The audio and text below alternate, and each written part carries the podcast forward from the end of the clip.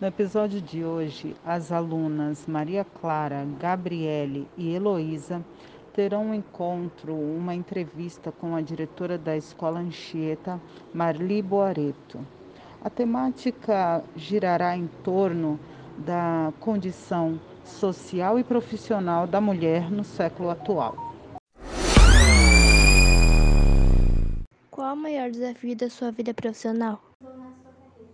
Qual o maior desafio que eu enfrentei na minha carreira? Ah, primeiro foi a questão de estudar, porque eu trabalhava de dia estudava de noite e tinha que ah, adequar os meus horários de estudo com as cobranças da faculdade. Ah, então, se tinha que estudar no final de semana, à noite, fazer trabalhos de final de semana, fora do horário. Esse foi um dos desafios que eu, que eu acredito que todos que querem estudar, hoje em dia principalmente, e antes também, há 20 anos atrás, também era assim. Porque a gente, no, no meu caso, eu trabalhei e estudei, né? não só estudava. Como a senhora encara o fato de ser uma possível inspiração para outras mulheres? Ah, eu fico toda envaidecida, porque eu adoro a profissão que eu escolhi, me sinto realizada, adoro estar dentro da escola, barulho de alunos, contato com as pessoas. Realmente escolhi a profissão que eu amo, sabe? Se alguém se inspirar em mim para ser diretora, nossa, fico muito lisonjeada, porque é uma profissão realmente gratificante. Já enfrentou alguma forma de desrespeito ou discriminação por ser mulher? No meu cargo, não, só. Por ser mulher, não. Quando eu iniciei uh, no cargo como diretora, o que eu achava mais estranho não era por ser mulher, e sim porque eu era uma diretora nova. Então todo mundo achava, as pessoas que estavam dentro da escola sempre já eram muito mais velhas e como eu iniciei mais nova, então eu achei um pouco assim, não de homem e de mulher, a discrepância como assim, nossa, mas é novinha e está no cargo de direção, sabe? Então isso, mas não por ser mulher, por ser nova já está numa função de alta responsabilidade, como as outras profissões também existem. Mas quando nós, mulheres, estamos num cargo de chefia, de liderança, a cobrança é muito maior do que do homem. Isso existe até hoje.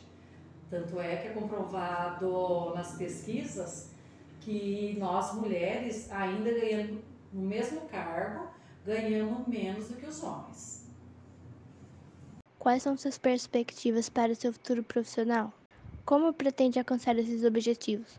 Ah, são ótimas, excelentes, principalmente agora que nós estamos inovando né, no programa PEI de Escola com Tempo Integral, a minha expectativa é de muitos alunos abraçarem a causa, as famílias abraçarem as causas, a gente ter muito sucesso na educação nova, ah, os alunos vão ficar mais tempo, apesar dessa pandemia que está entravacando um pouco nossos trabalhos, mas eu, eu tenho muita esperança de um futuro melhor para vocês.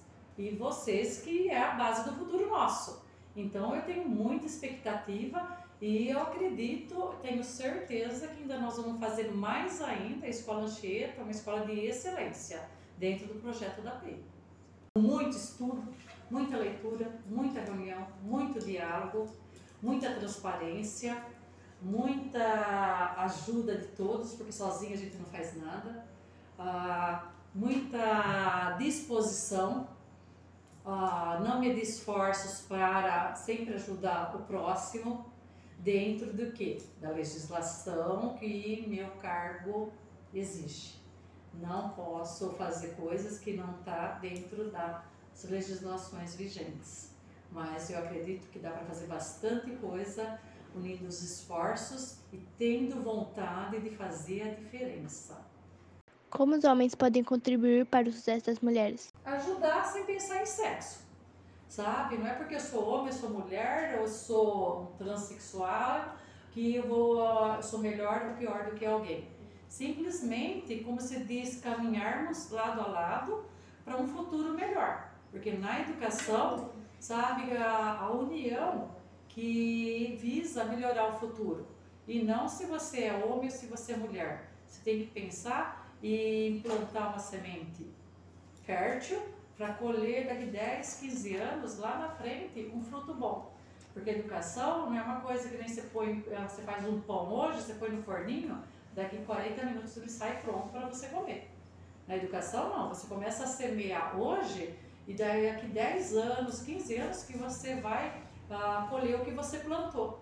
Daí você olha lá nossa senhora, esse aluno foi meu, hoje ele está fazendo medicina, esse aluno já está formado, ele está numa multinacional trabalhando, esse aluno meu já passou pela escola Anchieta, ele está gerente de um banco, sabe? Ele está sendo realizado no que ele escolheu.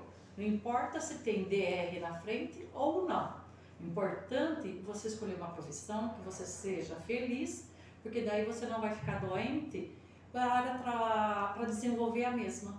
E você estando contente, pode, não que nunca você vai pegar uma gripe e tudo, mas eu falo, essa doença de estresse, depressão, que é o mais comum hoje em dia, você vai poder evitar porque você está trabalhando com amor no que você escolheu. Como está sendo o novo desafio de ser diretor de uma escola de tempo integral? Aí eu tô achando tudo que é desafio me atrai.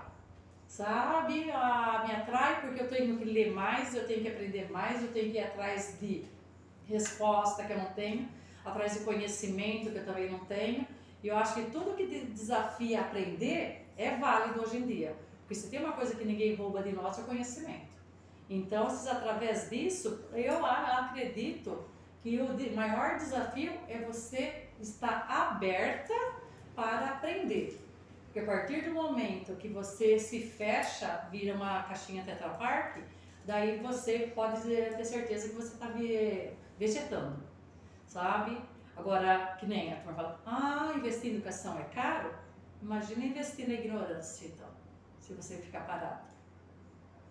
Qual é o maior desafio dessa nova fase? Em relação à pandemia, o que foi mais desafiador na educação?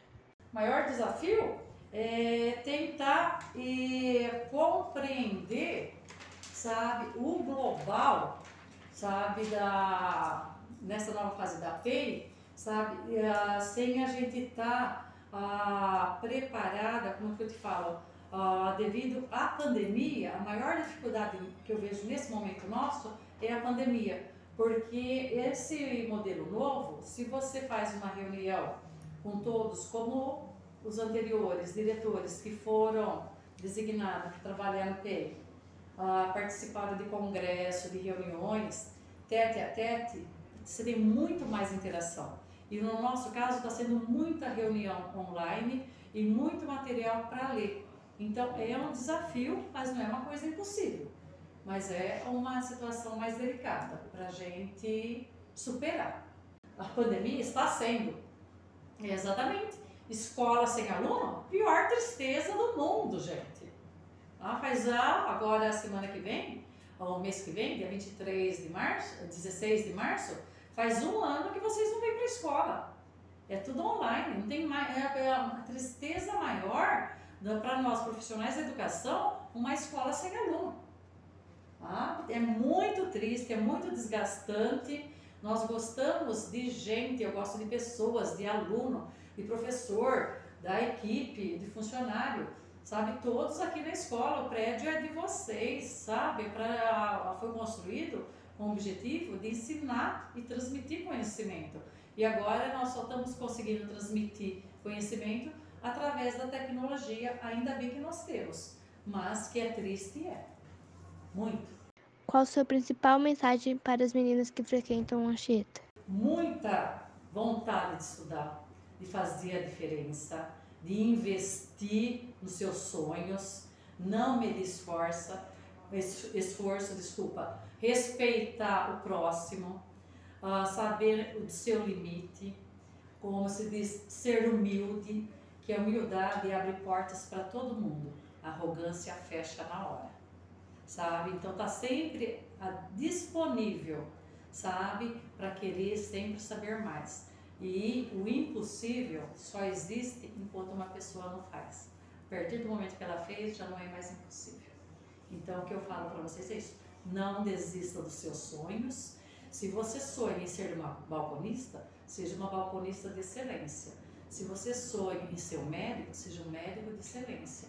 Não importa o que você escolher, mas faça com excelência para você fazer diferença e, como se diz, inspirar outros colegas fazerem o mesmo. É isso que eu falo para vocês. E sucesso sempre. Jamais desistir.